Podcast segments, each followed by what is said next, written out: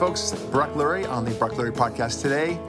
Uh, we have a, uh, very special guest, a very uh, handsome and uh, fun and brilliant man. His name is Peter Eastwood. Uh, he has become a good friend over the, uh, the past year or so. And we've gotten to work with each other, and I've gotten to know some of his friends as well. Um, Peters is, is, an exceptional man. Um, he's got an exceptional history, and that's really why I want him on this podcast today. We'll be talking about a couple of issues, particularly the Arizona election and the Fauci email situation and the whole new fi- finding that the virus, the COVID virus, likely had come from a lab. Uh, quite contrary to the initial narrative that it uh, had come from a bat. What an absurd concept that was a long time ago. I never believed it and here we are. So, uh, Peter, um, let's talk a little bit about uh, your background because, first of all, you're, you're a gay gentleman and uh, you happen to be conservative. Which, to your mind, and then I want to get to your background, which to your mind has been more difficult to espouse and share with the world, uh, it, you know, in, in your opinion?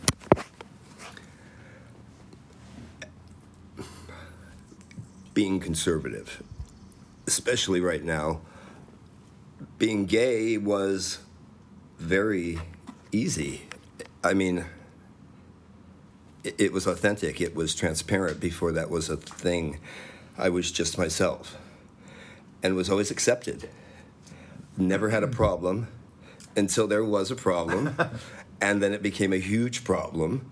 But you know, I was already an adult by then. I learned how to take care of myself and, and live. And um, pain it has is you know no stranger to me. But it has been more painful to be conservative than it has been to be gay because being conservative, I have literally had other gay acquaintances or friends tell me they were no longer my friends because of the conservative views for being a Republican. I have experienced firsthand the craziness of our citizenry, our woke, uh, progressive Democrat citizenry. I mean, they're hostile and they're dangerous. Yeah. Um, and it's scary um, because when you're a person who has lived his whole life with basically no wars. Yes, I, I remember Vietnam as a child, and we've had conflicts, of course, in the Middle East. But hardly, we, we just have been a country, a wonderful country, and we have kept foreign bombs off of our soil and invasions off of these contiguous 48, except for the towers. But the worst thing I ever remember was like, you know, learning the duck and cover uh, for the Cold War as a kid and that was on its way out. So my life has been really, really, really good. The American dream. Yeah.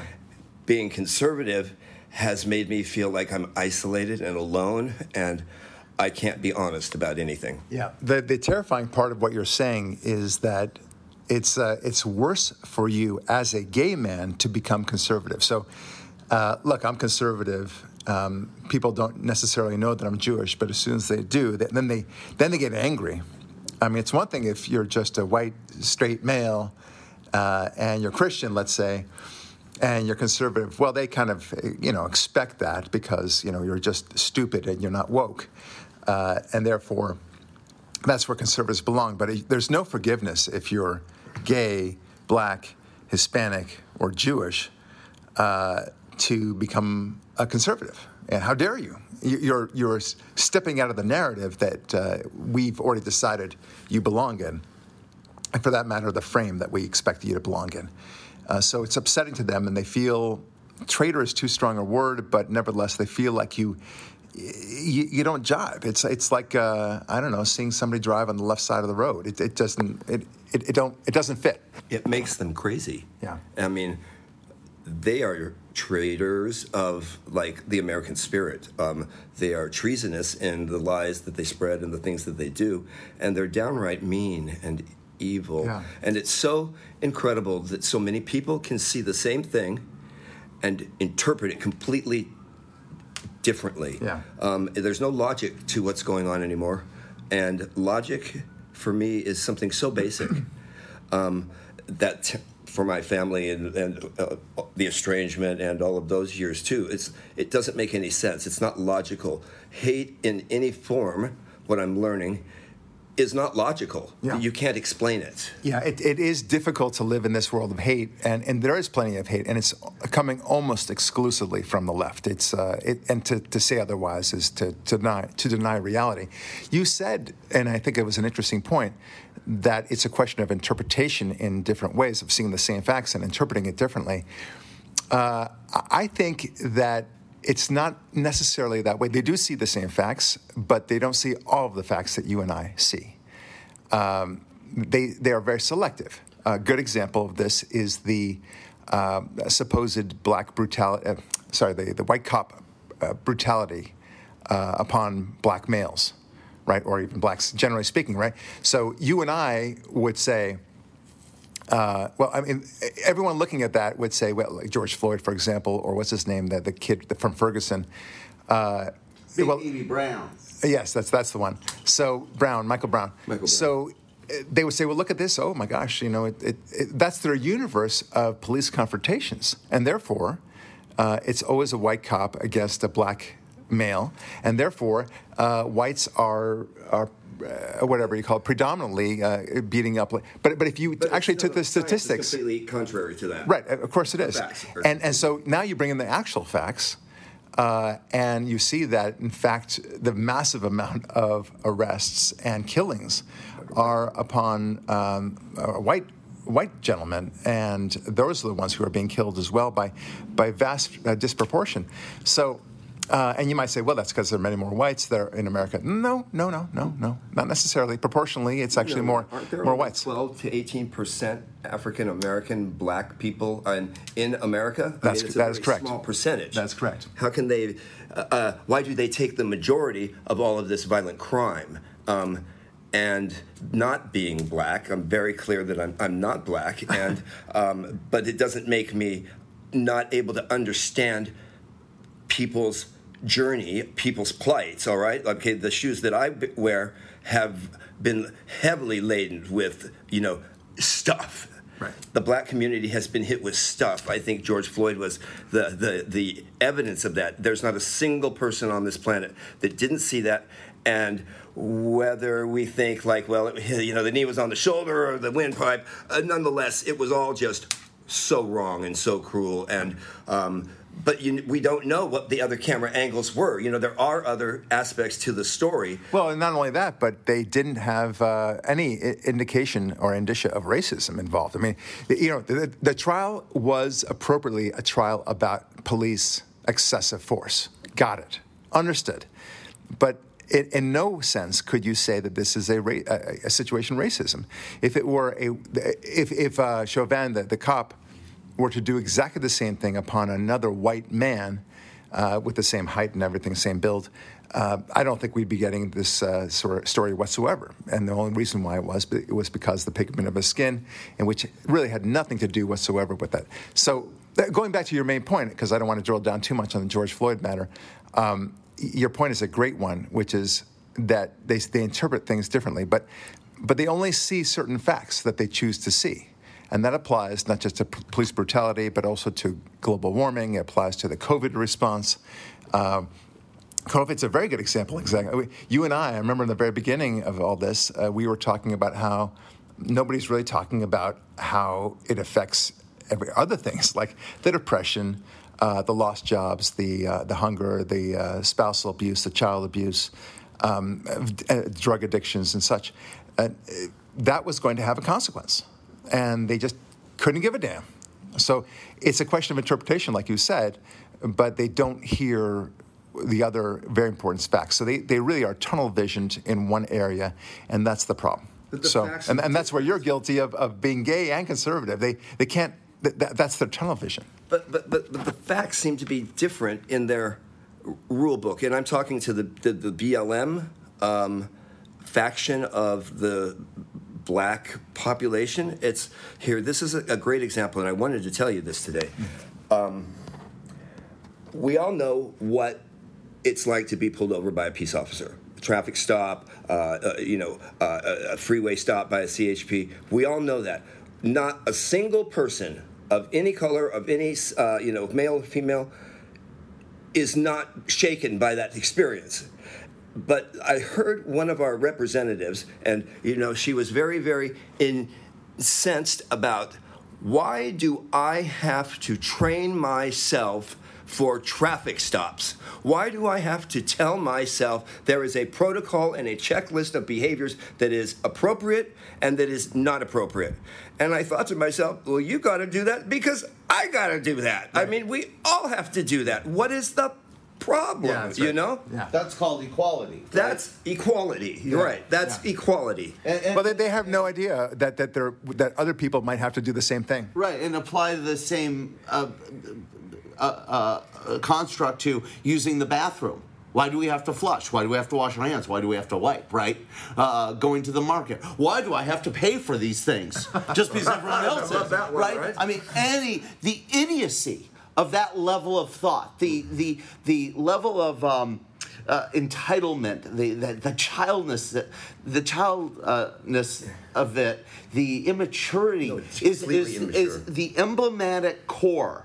Uh, you hit on something so profound there. That's the emblematic core of everything we're dealing with on the left. You know, the, the idea of mask. I wear my mask for you. You wear it for me. Wait, you're going to turn down the vaccine? What about me? Well, uh, if- and then, but, and then when it comes to abortion, well, how dare you tell me what to do with my body? Yeah, but what about the baby's body? It's my body, not y- yeah, Everything has that level of childness, self-centeredness on the left. Okay. it's it's an immaturity issue. Excellent point. That's uh, all right, all right. I like that a lot. One other point about that in particular, about being pulled over by cops, because it reminds me of this uh, caller who called in, and, and he was black. He said he was black. And he had said that uh, a cop stopped him, and, you know, I don't know what it's like. And he said, uh, and this is, it was rich. She- He said, Brock, you know, in the past 15 years, I've been stopped by a cop seven times. Like, uh, so have I? and that's a big deal. I mean, that's, you know, I think it'd be nice to stop maybe once in 15 years, but seven times, okay. that's on average. That's That's, the- that is the perfect average, yeah. number, once every two years. so th- that was one thing. And then he said, and they're stopping me because I'm black. And I said, wow. I said, what a luxury. And he goes, what are you talking about? and I said, no, it's a great luxury you have. Again, he said, what are you talking about? I said, oh, yeah, when, when I get pulled over by a cop, I assume that I've done something wrong, or maybe I didn't know that I was doing something. Usually I know that I've done something wrong, like speeding or rolling through a stop sign. Um, but what a luxury for you that you get to say to yourself, I'm being pulled over because I'm black. Isn't that great? You get to feel like a victim, like you didn't do anything wrong. Me, I have to assume that I did something wrong. Whew, I wish I had that great luxury that you have. Right, and the cop is obviously trying to get some black friends. Yeah. Right. And I said, yeah, exactly. so I, I said to him that that uh, you know it could. Be, it's it was shocking to him that I got pulled over. Did you ha- did, did you ever think that maybe you got pulled over because you were engaged in a traffic violation of some kind? Or because you're a, a driver. light. You're right. a driver. And you just decide that it's automatic. And- And when you tell these these stories to your friends, you, you expect them to just kind of ride along with your um, assumption as to the cause of why are you being pulled over. That you're black. Okay, therefore here comes this racist cop. But maybe, just maybe, he's doing his freaking job.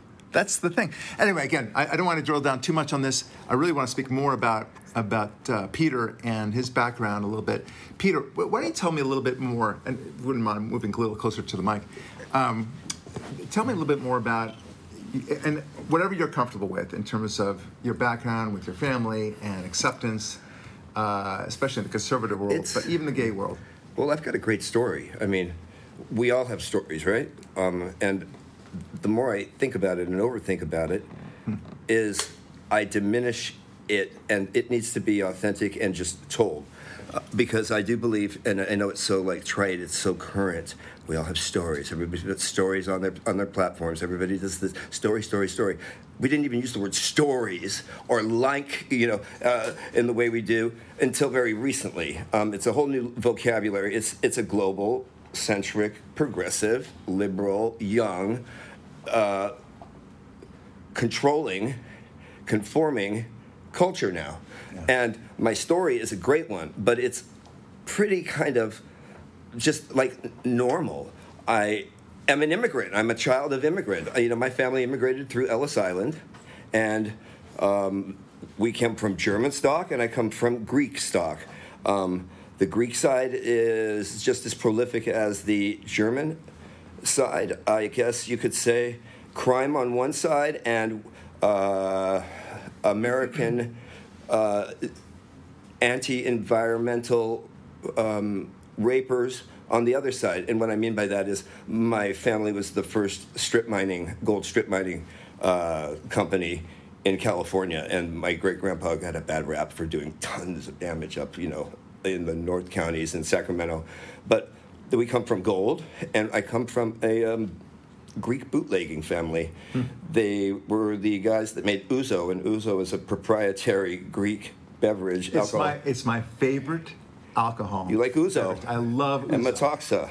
Yes. Okay. Yes. Well, my great grandfather was one of the cartel in Greece, like back in the 1800s, making ouzo and metaxa, and they immigrated over here, ended up in Milwaukee, and he started a still making ouzo here. And ouzo can't be made in America like in modern day. It's like proprietary to Greece. But back, you know, in the 1800s, mm-hmm. I guess he was going to see what he was doing. They loved it in the neighborhood, but the still blew up, and it killed my grandmother and two of my aunts that I never met. I hadn't even been born yet, but they were children. Right. And that was back in the days that he could he just sent back for another wife to Greece, and then continued on with his bootlegging endeavors um, during Prohibition and after. We didn't really talk about it much, and none of the kids really went that way. All of the brothers, the men in the family, became very, very like hard, respectable workers. Um, one uncle became a uh, ship captain, ship captain of the uh, USS Manhattan, the first double-hulled oil tanker that would go up from Suez and you know cut through ice in Alaska. Great man. Like when he died in Tarpon Springs, the entire town came out, was on the street wishing him well. A huge, you know, Greek Orthodox uh, funeral. Um, he should have been mayor or, you know, governor of Florida. And then there was my dad, the second youngest, and he, he had a twin brother. And they both were decorated Korean and World War II veterans, and also Vietnam.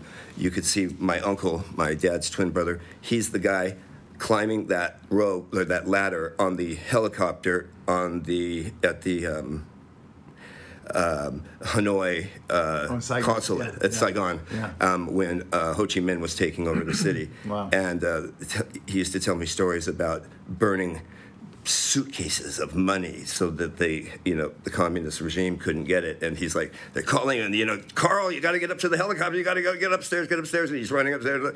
And anyway, so you watch that news. That's my uncle. So I, then I had the bootlegging, that fun. And then you have my dad. Very, very, very, very, very conservative Greek. Um, married my mother. Um, she looked like Marilyn Monroe back in the day, and it didn't work out very well. They were married for a while, and as soon as I was born, they were divorced. And then my mother remarried, married the attorney, and I had a great life. I had a great life in Palo Alto, um, Bay Area, lots of stories. I, I mean, I don't want to get into that. Um, there are so many separate stories, but um, that's where our universes would have collided if we would have been on the same path. But the last thing I wanted to do was become an attorney.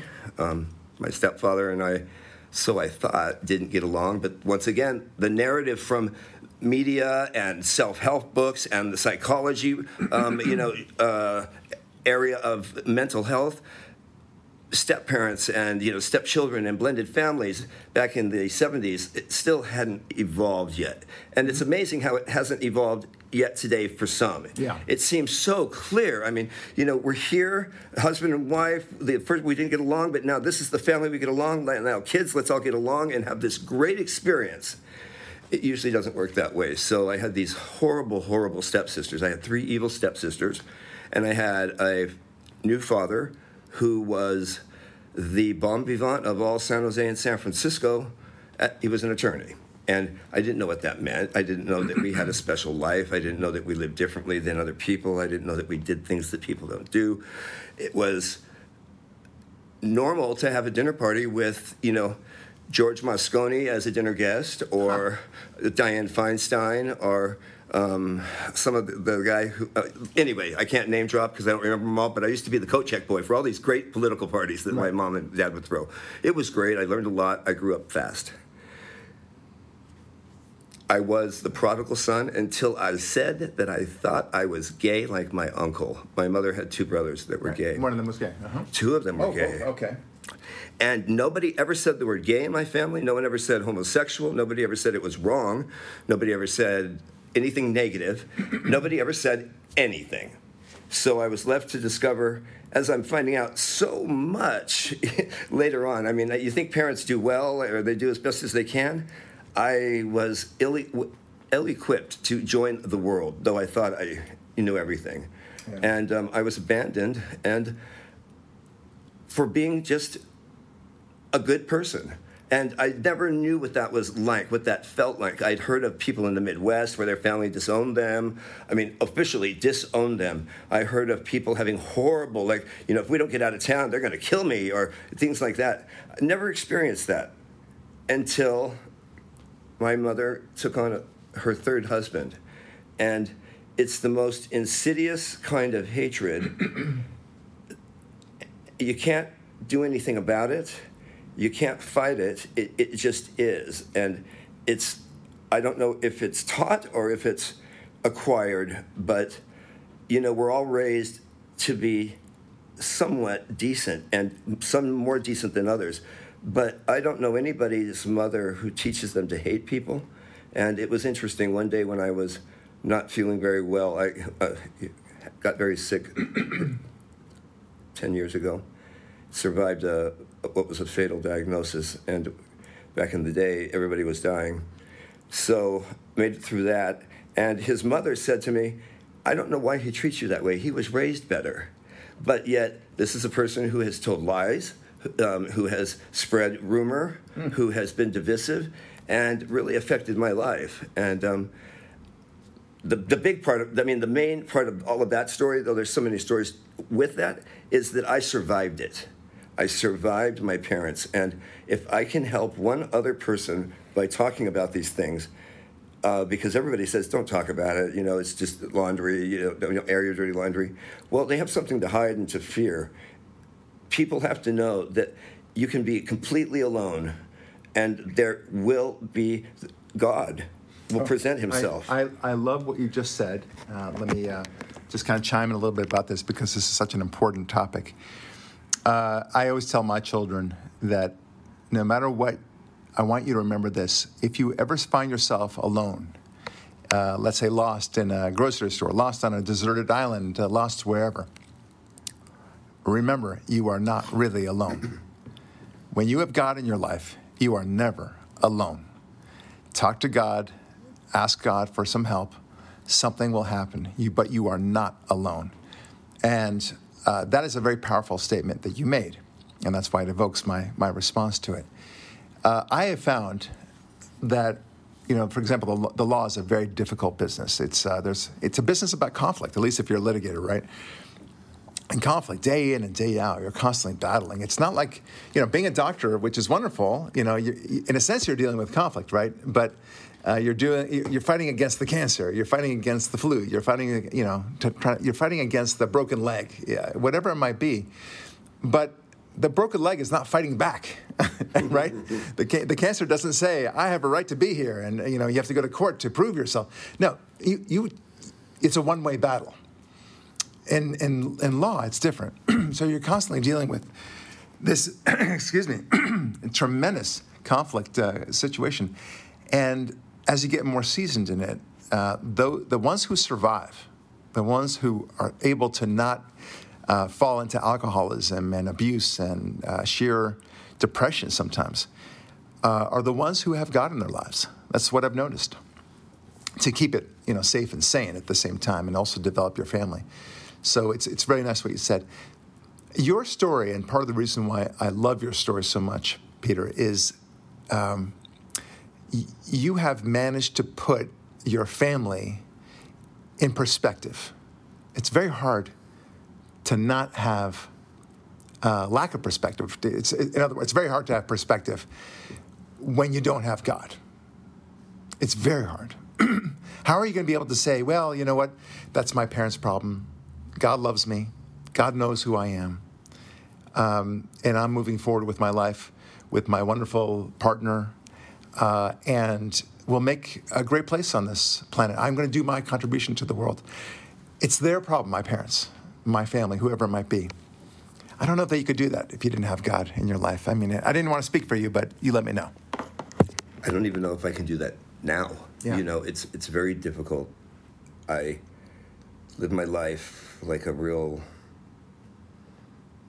renaissance man. You know, I'm a tough guy. I am, you know, God bless Grant and Elena Cardone. I am a ball buster. I am a son of a bitch, you know, and that's the only way that tenacity take you to the top as an entrepreneur in business. And uh, saw my stepfather do the same thing um, and build that practice. Um, I knew I had it in me, but when everything that you are told your entire life is not true, it makes uh, it, it, it it's a moment that goes beyond verb words, goes beyond anything I've ever learned. Um, it was like I started my uh, when I started my corporation, I named it the 50-50 Corporation because the first 50 years of my life, an actual wash. Hmm. Waste of time. Not really. I learned a lot of lessons and did incredible things, and I have no regrets. I did not become a millionaire. I did not become that successful businessman. I didn't, you know, win an Oscar. All of the things I had planned to do, my family thought I would do. Disappointment to them. But I have another 50 years ahead of me, and I'm embracing the science of, uh, you know, of longevity and longer lifespans and uh, healthy living and um, I'm a capitalist through and through. So, you know, the capitalist society and the capitalist agenda of working and producing and employing and creating and doing all of that is like, boy, I am down for that now. I can't believe I was not involved in it in my first 50. But my 50 50 plan, and thus, you know, the channel I would like to uh, have speak to other people, it's amazing and it's frightening to think about how many 50 year olds are sitting on their sofas watching YouTube or not even reading a book. I mean, smoking a joint and zoning out or just staring at the walls. There's so much mental illness and um, literal, like, paralysis amongst people. It's like everybody's agoraphobic anymore. They don't even get out. They don't interact. They game. They, you know, their thumbs are like the busiest part of their body. I want to speak to those people because they've already given up. And, yeah. you know, but you can have a second 50 you just have to put some effort into it. Yes uh, that's a good point. I'm curious about your um, uh, the, your conservatism. So um, and I'm always fascinated, just like you know, Ari and I discuss this uh, between ourselves about because we're both Jewish, and we both uh, found uh, conservatism later on in our respective lives. conservative. No, no. Yeah, neither of us were raised conservative in, in our different families. Because I grew up, you know, in Palo Alto, well, Stanford. you know, it's all well, my friends it's, were it's interesting. It's interesting. I actually was raised conservative, but. I wasn't raised with what I, I credit Rush Limbaugh for bringing into my life and Dennis Prager and people like Brock what Brock does now, with people who explain clearly why you should be conservative. Uh, so to me, conservatism is um, not an ideology, it's more just the way life is. Two plus two does equals four.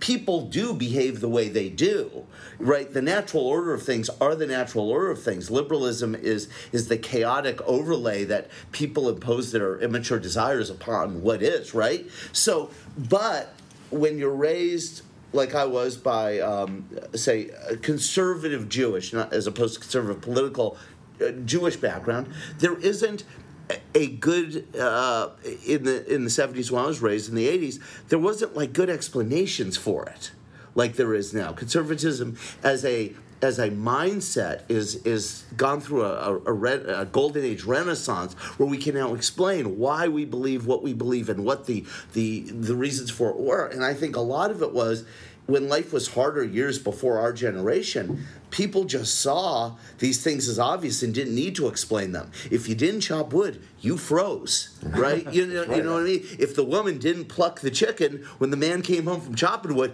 there was nothing to eat right. you know Right. So I always but, thought- But tell me about your conservatism. Like, about, I mean, why is it that you? Was there anything about your being gay uh, that said to you, "Well, I guess I, sup- I'm supposed to be liberal"? Um, Well, but- I mean, I lived liberal, I believe. I mean, and I have been. It's a very strange, uh, you know, existence to uh, know the human body, know the opposite sex's body, the female body. I am not repulsed or turned off by the female body. In fact, I find it very beautiful. What I think of me personally is inexperienced with it, and I don't like to be, uh, you know, a greenhorn at anything. I don't like to be the new man on the team. I don't like to fumble around, so to speak. So my inexperience is probably what kept, kept, kept, kept me away. But I remember just being gay from whatever memories I have as a young person. Before you associate words with things, and I'm like, I knew that I was seeing things from an angle little kid, men in locker rooms, like height.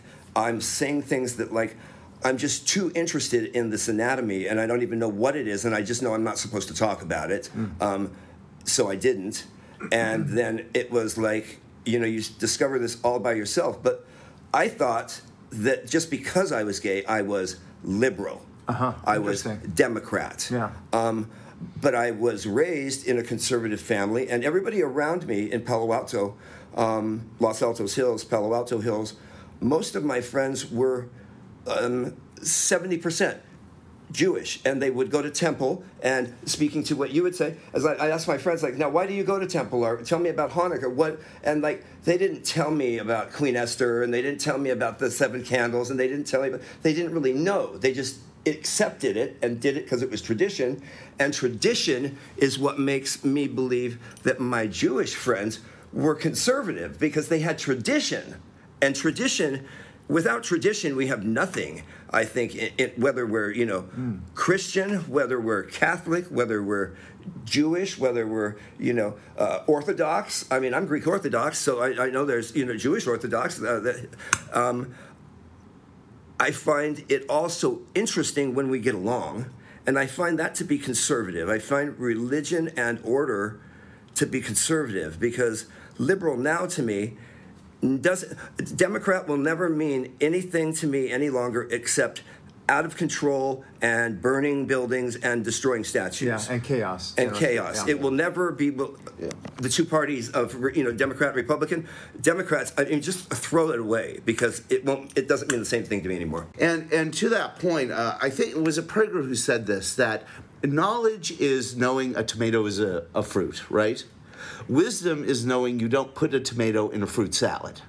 So the the analogy I bring to what you were saying about the Jewish community around you, which is congruent with my experience, was okay. They could tell you what happened, like at the story of Babel or the story of Noah, but they didn't understand the wisdom behind it. It took you know, a Limbaugh, a Beck, especially Glenn Beck in um, his Fox uh, TV show days, explaining some of these stories to make the point about how the Tower of Babel is the argument for individual liberty, for instance, which I, didn't get that as a kid. I just know oh, these are the facts. This is what happened. This is when. You know, this is what they did.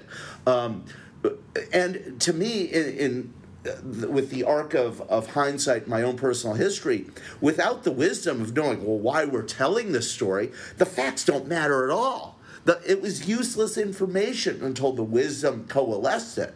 And uh, Brock and I have talked, you know, over the years we've done this this podcast about that aha moment that we went from, in my case, a a idiot commie to an enlightened conservative. It was a it was a switch where suddenly Uh, you know, like one, one of those movies. Oh my God! Now I see where all those parts of the mystery made sense, and and once you go through that door, there's no going back. But we grew up in a time, guys, admit it, we grew up in a time when being a Democrat, being liberal, I mean, it meant this.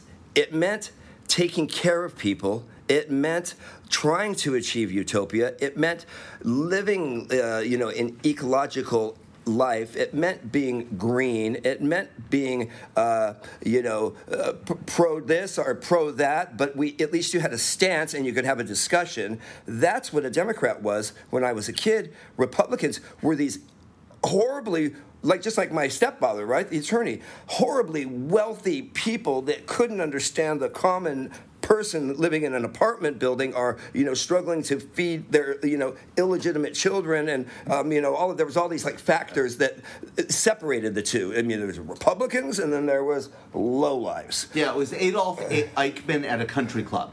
It was Hitler who wanted to play golf all the time. That's what we thought Republicans were. And then and then they didn't want us to smoke our weed or look at our porn or you know hear us go hey hey ho ho blah blah blah blah Yeah, blah blah blah. somebody's You know, got to go. it was it was. But we look back at this and I think we both have the same experience. It's such an idiotic, cartoonish, stereotypical, bigoted image.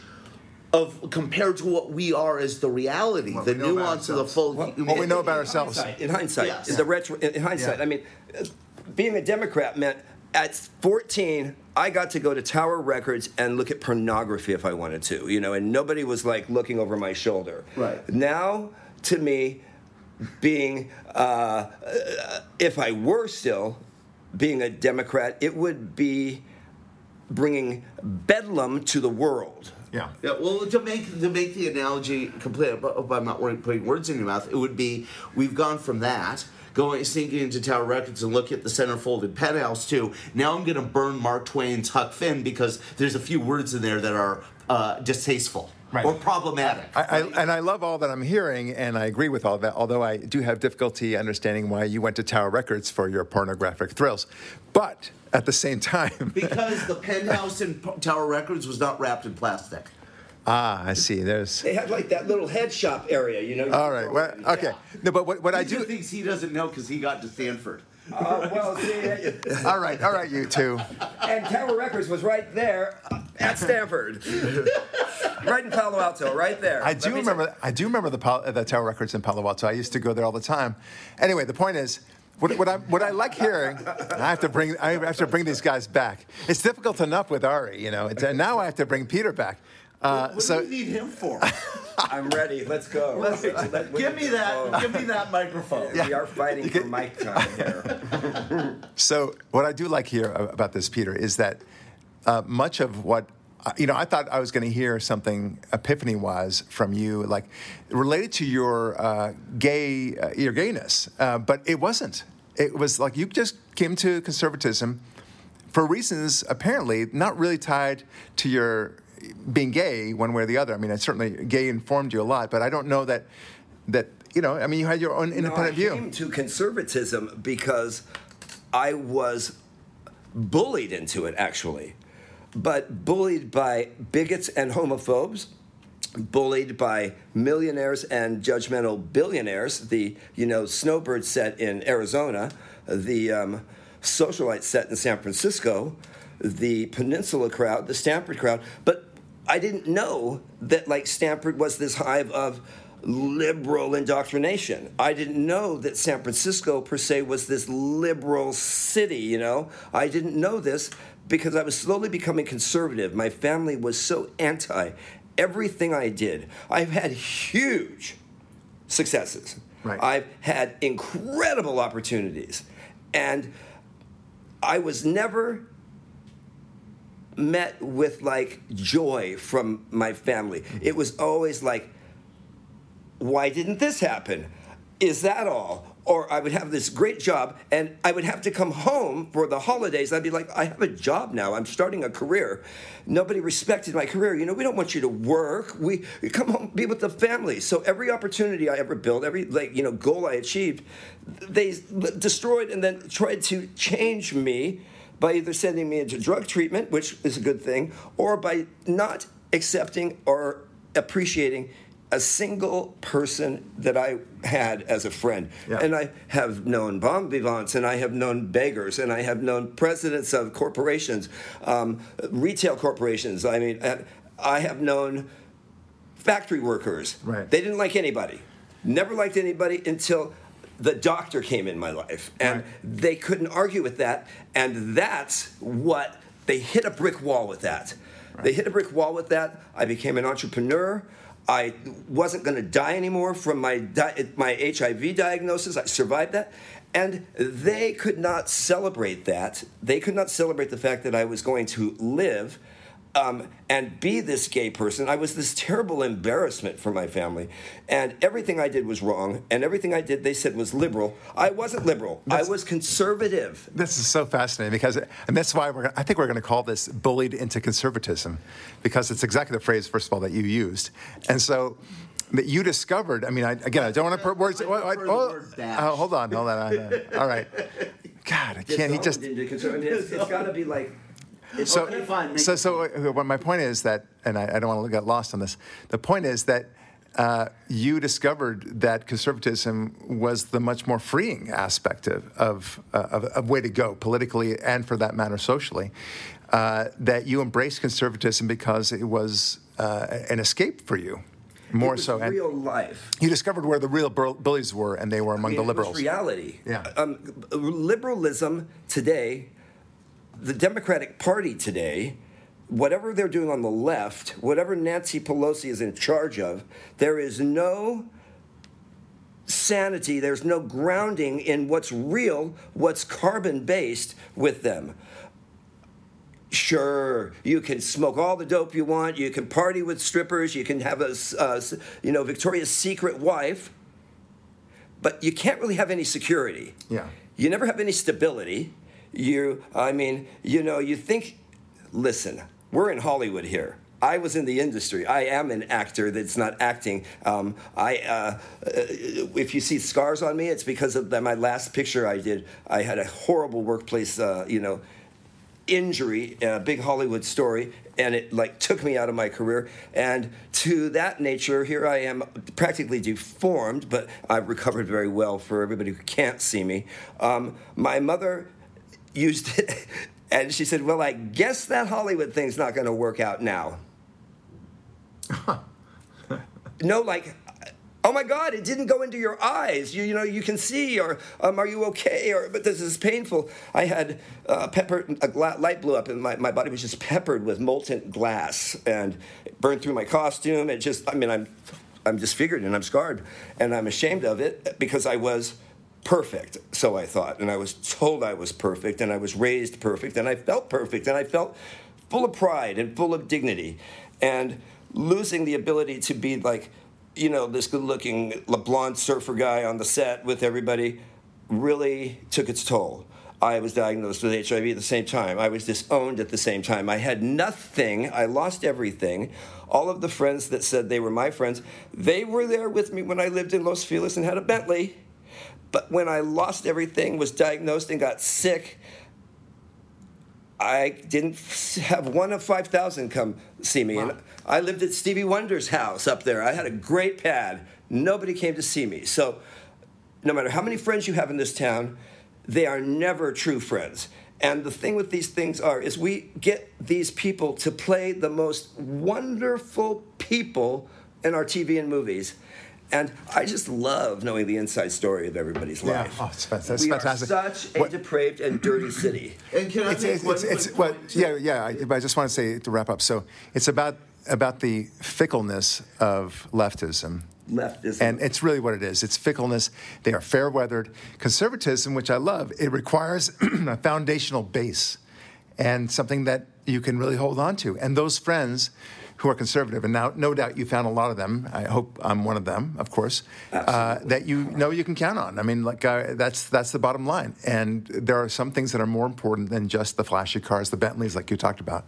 Go ahead, Well, well, there's two parts of this. You talked about how, like, uh, a modern Pelosi philosophy du jour is you can smoke your dope, you can do this, you can do that.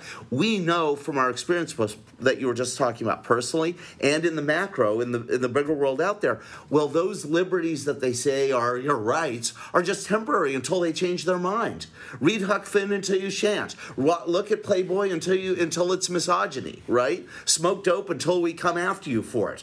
Don't smoke dope until we tell you you have to. Don't uh, do all the drugs you want or don't do. Just say no until we make you take a vaccine, right? So we know the fickleness that you, you just talked about. That your your friends are there for you as fair weather friends, the same way your rights are there as fair weather rights until they change their mind and the new marching orders come on from on high and we're on a new set of narrative du jour.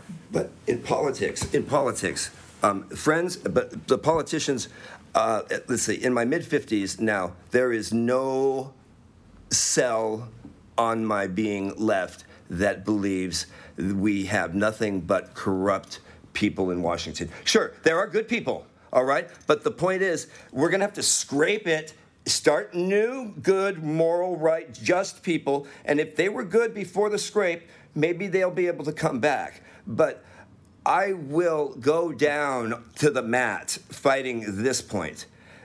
You're naive if you think anybody in Washington has not gone there to enrich themselves and their family. It's when I try to think about these new things 1.8 trillion. 2.2 trillion, trillion, trillion. Okay, that means that Joe Biden is sitting on a mountain of money. These people are sitting on mountains of money, and why can't anybody see that? We, we all these trillions to the to the people, right? Everybody got a six hundred dollar check. Wake up, Yeah, people.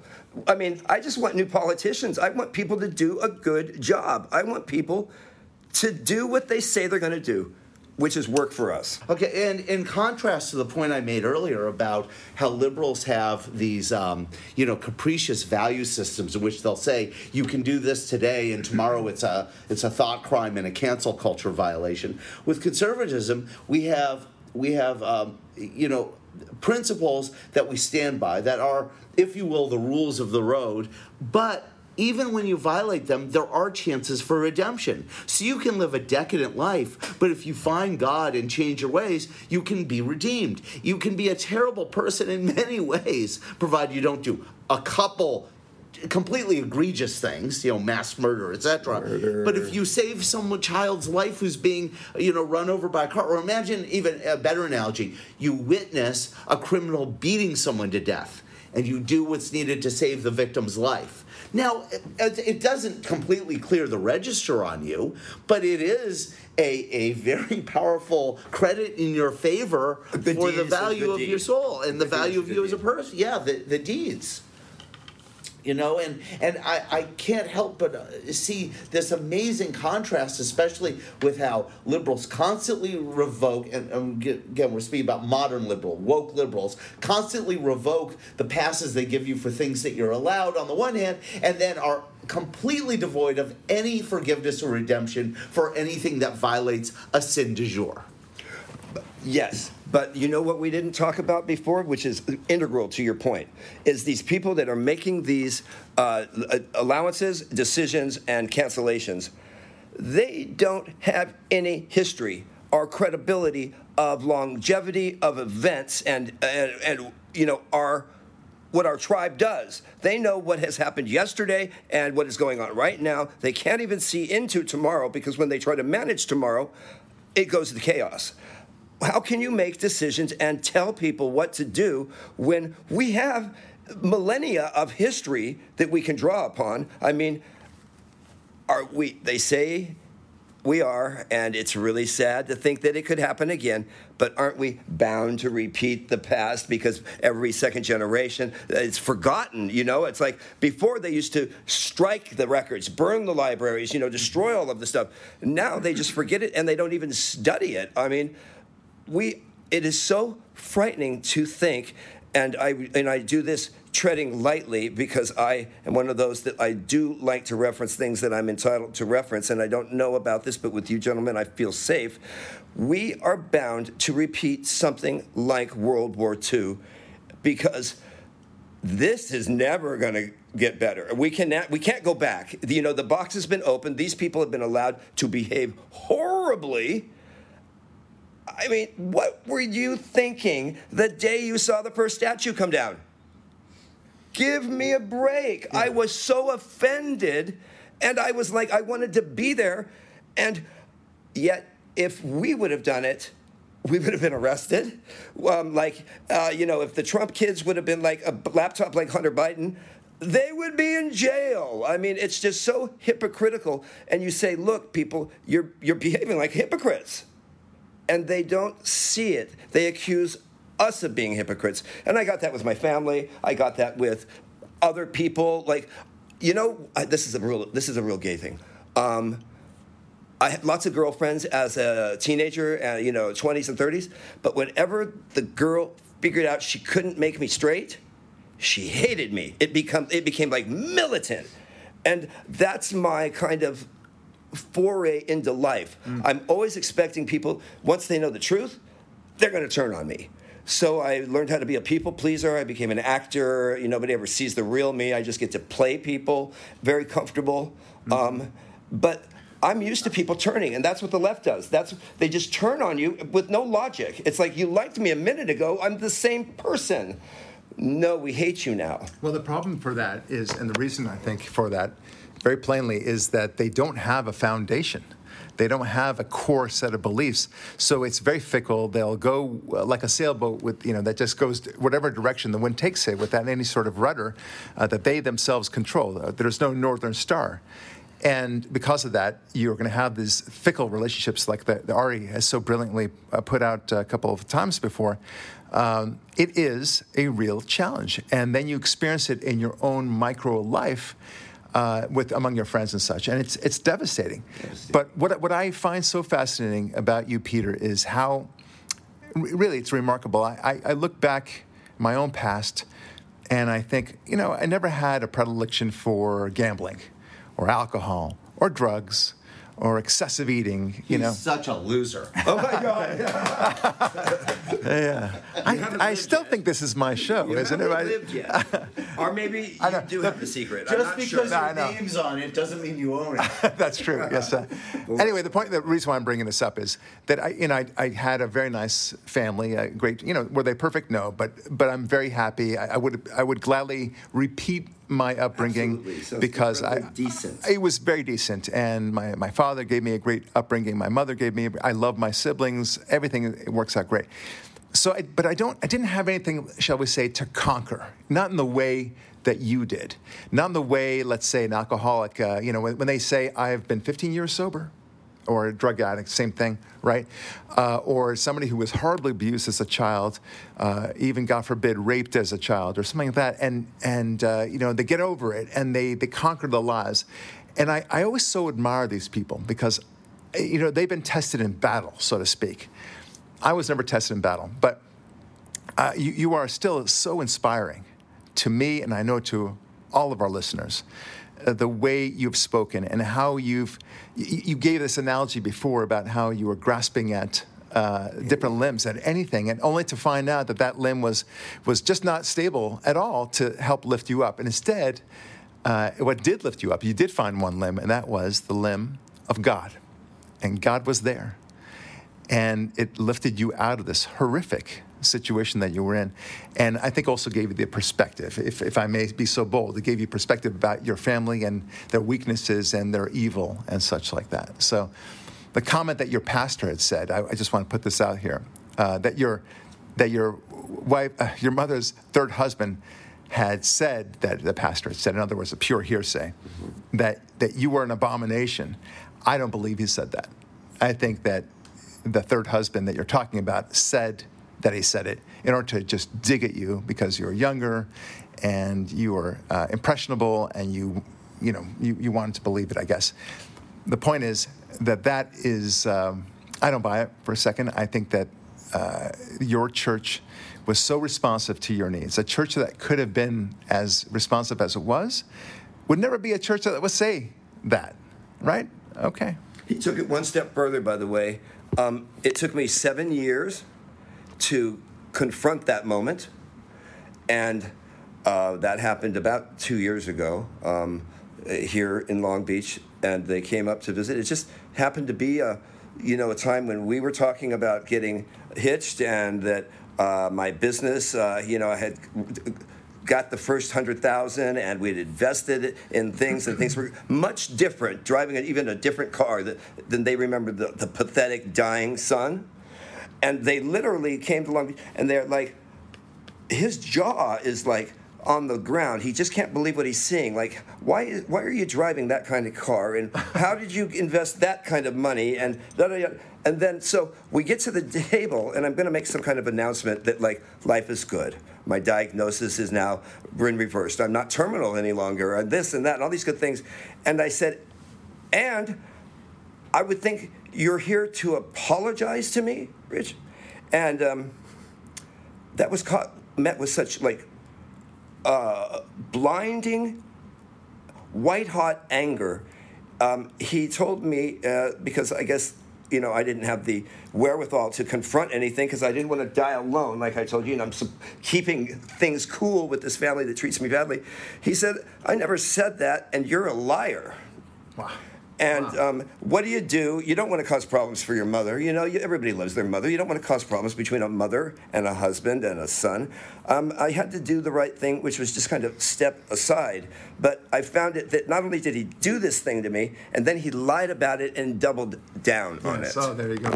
Look, uh, we don't have that much more time, and, and unfortunately, we're not going to be able to talk about the uh, Arizona recount or the um, uh, the Fauci emails as, as I would like to. Um, but you had some comments uh, about those two things, uh, maybe briefly. needs to go until they find the answer. There's absolutely no reason why we can't search for the truth. Right. I don't see the problem. If there's one fraudulent vote, there's one fraudulent vote. I agree. That's not going to change the election. But still, people, come on. There's this logic sanity thing between the left and the right. Right. I think it goes until we have definitive answers. And Fauci, personally, Mr. Fauci, wow, am I betrayed? I feel so betrayed. I mean, we knew this from the beginning, and then you all told us that it was blasphemous to think this and think, feel this way and do this. And look what happened. I have friends that said I was crazy about the uh, the theory of the lab, and I'm like, oh come on. Oh, here is my thing. This is my thing. This is my soundbite for you guys today. We're at war with China. I agree. We are at war with China. It is. They have sent five viruses to us in the last, like, you know, 25 years or uh, this since this. Even, even if it is just this one, I, I said this on my Sunday show about I don't know nine months ago when we were into the thick of the the shutdown.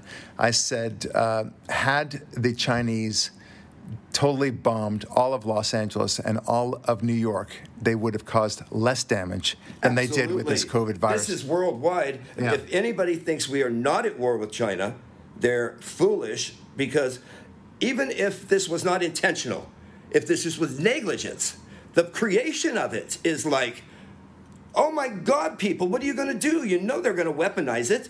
Yeah, that's exactly right. Listen, I'm sorry we can get more into this, but uh, we are out of time about this. But what a blessing you are, Thank Peter, for this, and we want you on the show over and over again because you, I only you're- have you're- my voice, Brock, Yeah. because of you. And it was a year ago that you told a very frail, damaged person who was trying to pretend like I still had a lot of confidence. I was beaten down. You said, You have a voice. You didn't know what it was, but you just said, This is very rare, you know, Yeah. you. And I searched for it. And it's because of you that this voice is happening. Wow. Wow, what a what a flattering comment to me, but it, uh, that's exactly what I mean about you. Uh, I will leave it at that. And thank you so much for coming on the show, Peter. And uh, we will have you on many times again. This is Brock Larry signing off, saying God bless, and we will talk with you next week.